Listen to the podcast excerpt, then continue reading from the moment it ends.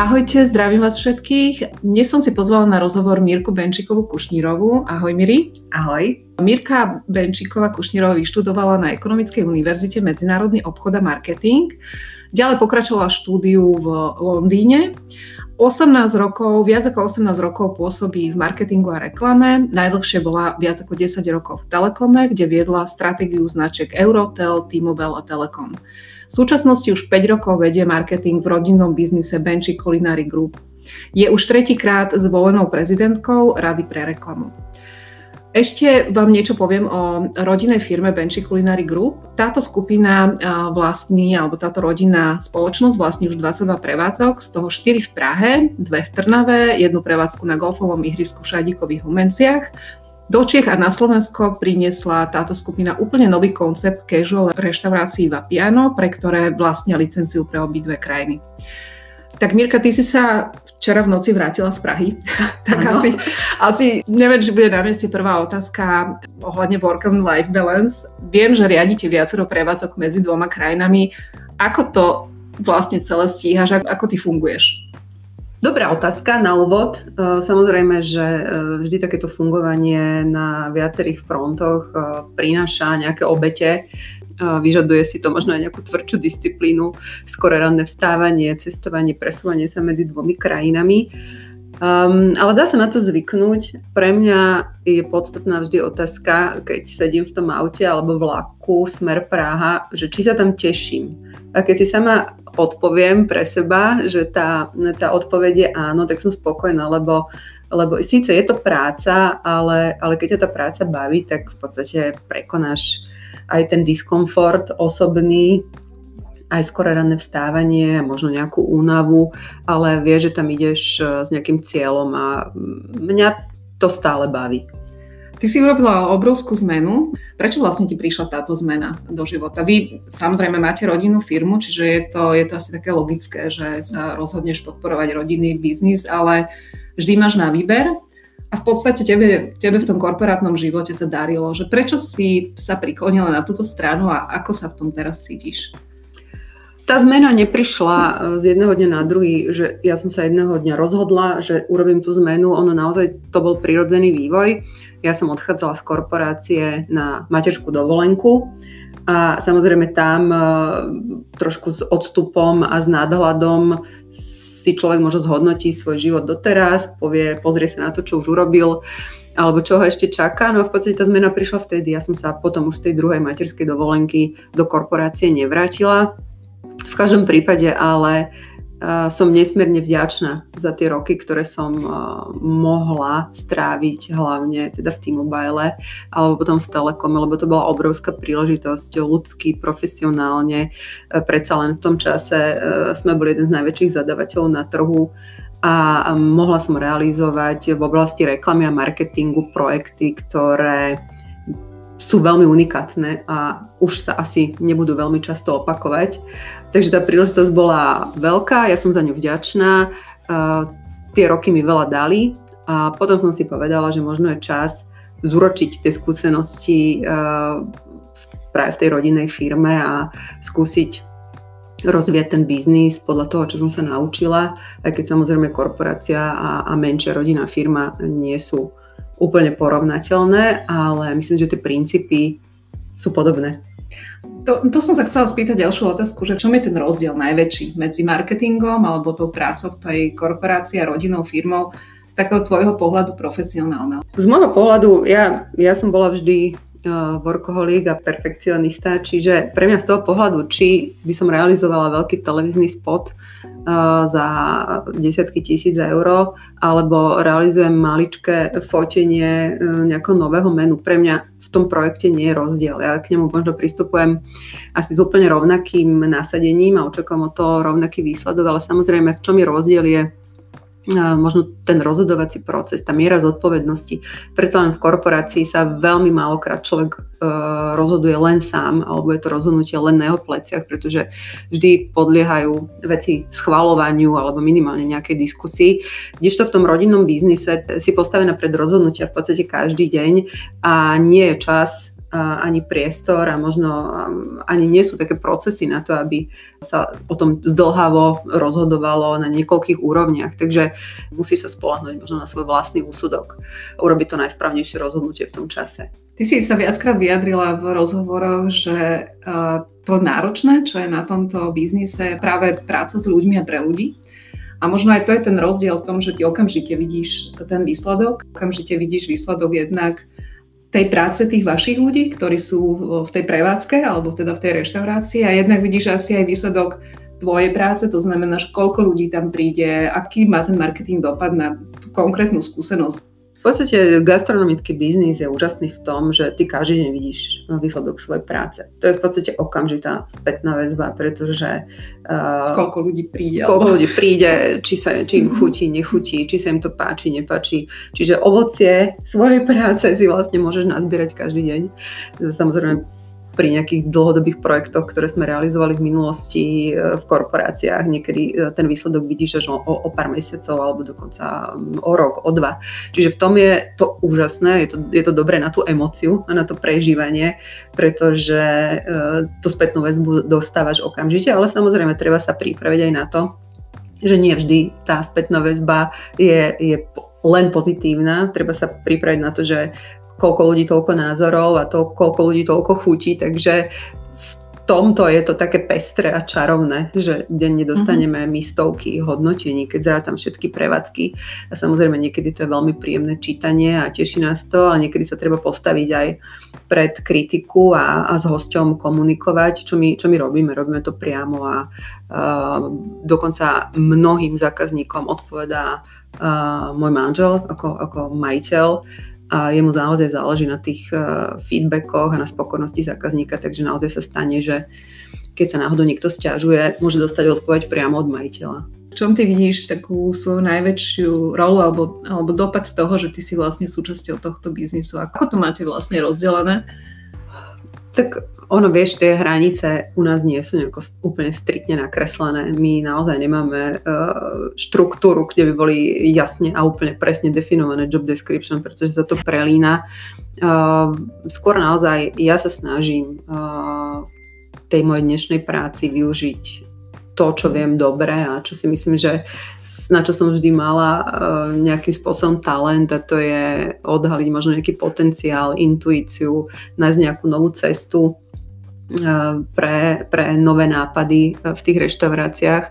A keď treba niečo vyriešiť, čo denne sa prihodí akože 100 problémov alebo 100 rôznych víziev, tak jednoducho sa toho chopí ten, kto má na to aktuálne čas. Ale naozaj ja, ja sa viac venujem hlavne tej kreativite, marketingu, komunikácii, PR a, a Paolo sa viac venuje samozrejme tom, tomu biznisu a jeho rozvoju prípadne nových konceptov alebo aj e, prevádzke tých existujúcich. A Vapiano je taká vaša nová vec. A hovorila som, že je to taký nový koncept casual reštaurácií. V čom to je vlastne, keď hovoríme teraz o inšpirácii o nových veciach, že v čom, v čom toto je vlastne iné? E, Vapiano je taký fenomén pre mňa, Ehm, ja ho poznám od roku 2006, keď bola prvýkrát v ňom, v tom, tomto koncepte vo Viedni. A mňa na tom fascinovalo to, že tá reštaurácia bola vždy, keď som do nej prišla, bola úplne plná, bol ten neskutočný ruch, ľudia proste sedeli pri veľkých stoloch a pritom to bol vlastne koncept samoobslužný, to znamená, že človek mm-hmm. prišiel a musel si na to jedlo počkať. Ja som sa na to už tedy tak dívala, že, že čím, čím to je, čím to je, že, že tie reštaurácie proste takto fungujú a potom som sa s nimi stretla v Nemecku, keďže som pracovala pre Deutsche Telekom a, a tam je Vapiano naozaj silné.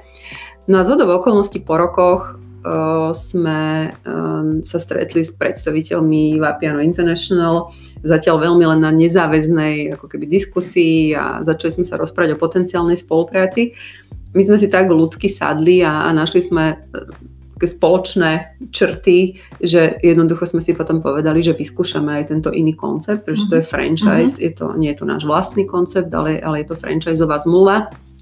Ponúkli nám vlastne exkluzivitu pre Čechy a Slovensko a nás to motivovalo e, naozaj urobiť takýto koncept v Prahe, lebo tam si myslím, že, že určite chýbal už dávno a ne, nebudeme zabúdať samozrejme na Bratislavu, aj na to príde čas. sa. Ale v tom prvom kroku mm-hmm. sme mhm. naozaj e, veľmi rýchlo vybudovali no, tri uh, Vapiana v Prahe, mm-hmm. ktoré fungujú veľmi dobre. Takže teraz budete mať také tri ako keby koncepty. Jedni sú kantíny, potom sú reštaurácie a potom sú tieto úplne nové. Kto to vlastne tvorí u vás? Že ako, to, ako vzniká jedálny lístok? Ja by som to oddelila Vapiano, dala by som to trochu nabok, pretože to je franchiseový koncept a tam sú väčšinou uh, 90% vecí daných striktne medzinárodne. Uh, my musíme uh, ponúkať taký servis a taký obsah, ako ponúkajú ostatné reštaurácie vo mm-hmm. svete. Čiže to nie je len vlastne systém, uh, ale je to, je to, je to všetko. Celkový zážitok. Mm-hmm. Tam mhm. naozaj sú štandardy úplne na všetko, mm-hmm. od mhm. toho, ako ťa má pozdraviť uh, hosteska pri vchode až po to, um, čo ti má nakoniec povedať uh, barman, keď si objednávaš kávu. Je to naozaj veľmi, veľmi striktne dané, takže to by som oddelila ale pri tých našich vlastných reštauráciách, vlastných konceptoch, uh, každá reštaurácia má svojho šéf kuchára. To je človek, od ktorého sa odvíja v podstate tá uh, jednak kvalita kuchyne, kreativita v nej, hospodárenie samozrejme.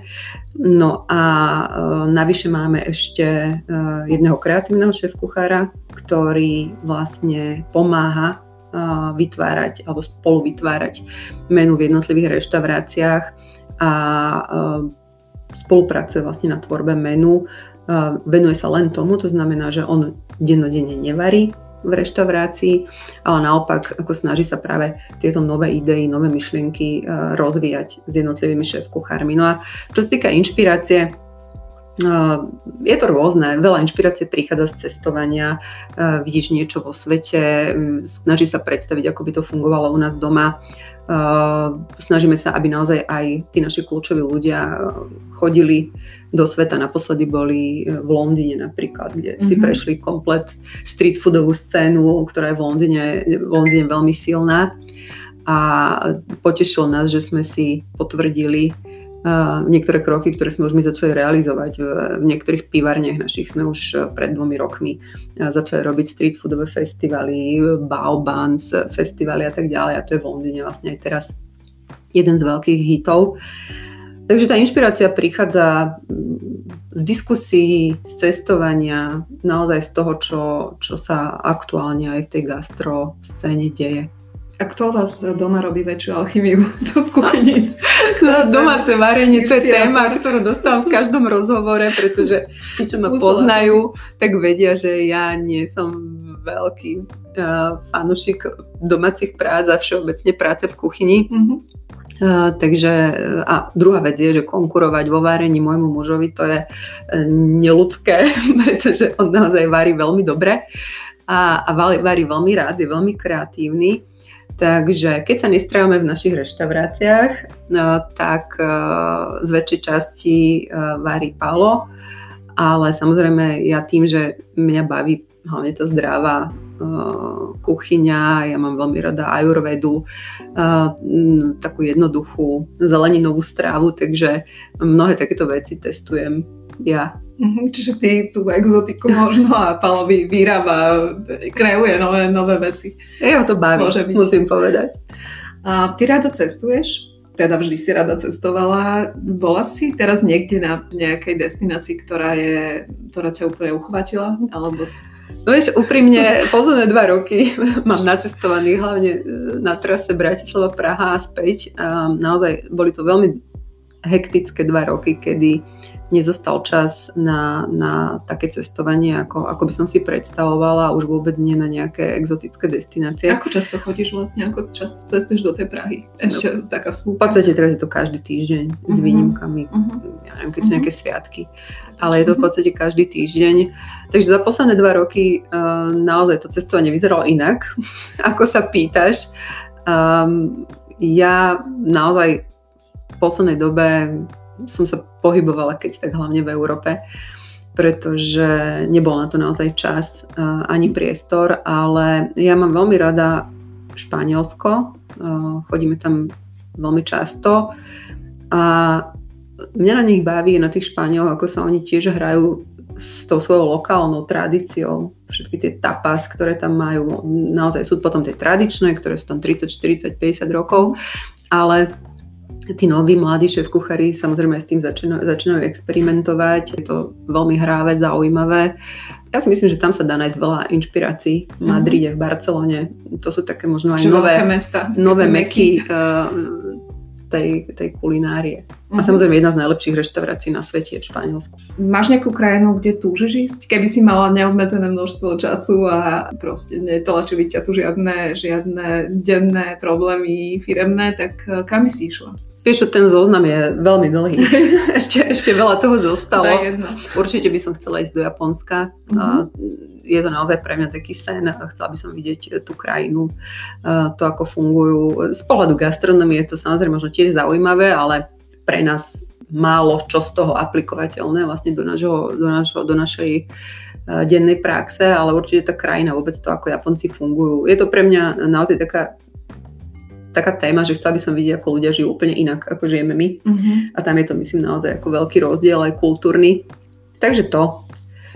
A je nejaký rozdiel medzi chuťami slovenskými alebo Slovakov a, a ľudí, ktorí prichádzajú zo zahraničia alebo proste z iných kultúr. Vieš čo, nejaký úplne jednoznačný záver z toho nie je, či je to úplne iné. Samozrejme, tí zahraniční návštevníci vždy záleží od toho, z aké krajiny prichádzajú a s čím to potom porovnávajú. Pretože je rozdiel, keď prídeš z veľkej svetovej metropoly a porovnávaš potom tú kvalitu a cenu, mm-hmm. respektíve to, čo za, za, za tú cenu dostaneš, alebo sú to turisti z nejakých menších krajín. Takže skôr tam je v tom rozdiel, že, že tie feedbacky je to väčšinou o tom, či ľuďom chutilo, nechutilo, mm-hmm. alebo čo dostali za, za, za tie peniaze a samozrejme ten názor môže byť rôzny podľa toho, eh, na čo si zvyknutý doma. Kam sa ty posúvaš? Um, čo je tvoja, tvoj cieľ? Teraz pôsobíš tu, predtým to bola korporácia. Máš ti nejakú svoju víziu, že čo potom, že vybudujete firmu, treba aj čas odozdáte možno niekomu mm. inému. Viem, že už palové deti, myslím, fungujú v, vo vedení nejakých prevádzok. Ale čo bude potom? Máš to? Vymyslené? Neviem, neviem, nepozerám sa úplne až takto dopredu, ďaleko. Ja si stále hovorím, že pokiaľ robíš niečo, čo ťa baví a vidíš v tom zmysel, tak nie je dôvod nejakým spôsobom v tom prestávať. Samozrejme, to tempo môže byť iné. Uh, môžeš pracovať menej, môžeš pracovať uh, z rôznych miest, nemusí to byť ako každodenná práca v, niekde v kancelárii. Ale ja si úprimne neviem predstaviť, že nič nerobiť. Mm-hmm. To, to, to, to, to, si, to, si, to som zatiaľ uh, naozaj nedospela mm-hmm. v predstavách až k tomuto, ako to môže vyzerať. Uh, ale e, samozrejme, že je to potom o tom, aké projekty si budeš môcť e, dovoliť vymyslieť, pretože naozaj je to o tom, že e, my sme na malom trhu. Slovensko je veľmi malý trh, Bratislava je veľmi malý trh, čiže nápadov, ktoré by sa dali realizovať je veľa, ale potom je naozaj otázka, čo je na Slovensku schopné prežiť a mm-hmm. je mhm. schopné ako keby byť života schopné. Takže to je možno taký prvý otáznik. A ehm, kam ma život ďalej zavedie, e, je ťažko dnes hovoriť a stále mám pred sebou ešte veľmi, veľmi veľa práce, pretože naozaj tie nové podniky v Prahe sú ešte veľmi mladé. To je to práca ešte naozaj na niekoľko rokov. Možno do budúcna sa naozaj vrátime späť k tomu, že, že z toho väčšieho množstva reštaurácií a z takéhoto veľkého biznisu, kto vie, možno skončíme pri jednej maličkej nejakej dedinskej, dedinskej reštaurácii, mm-hmm. kde, kde mm-hmm. si budeme pestovať všetky produkty v biokvalite a budeme to naozaj robiť len pre potešenie. Toto je ten sen. Možno. Možno. Možno. Teraz Uvidíme. si spokojná, teraz si spokojná až šťastná v tom, čo si a ťa to naplňa teraz po týchto posledných dvoch rokoch, keď, sa nám, keď naozaj musím priznať, a som si to priznala aj sama pred sebou, že bolo to ťažké, tak uh, teraz myslím, že, že keď toto tempo mierne zvolnilo, tak uh, je to pre mňa stále pozitívne. Čoho by si sa nikdy nechcela vzdať? Svoje osobnej slobody. Ďakujem za rozhovor a vám za zdieľanie. Tento podcast vám prináša advokátska kancelária Švarc Advokáti. Ak si chcete dať dobre poradiť osobne alebo v biznise, všetky potrebné informácie nájdete na www.schvarzadvokati.sk. Ďakujem, ahojte.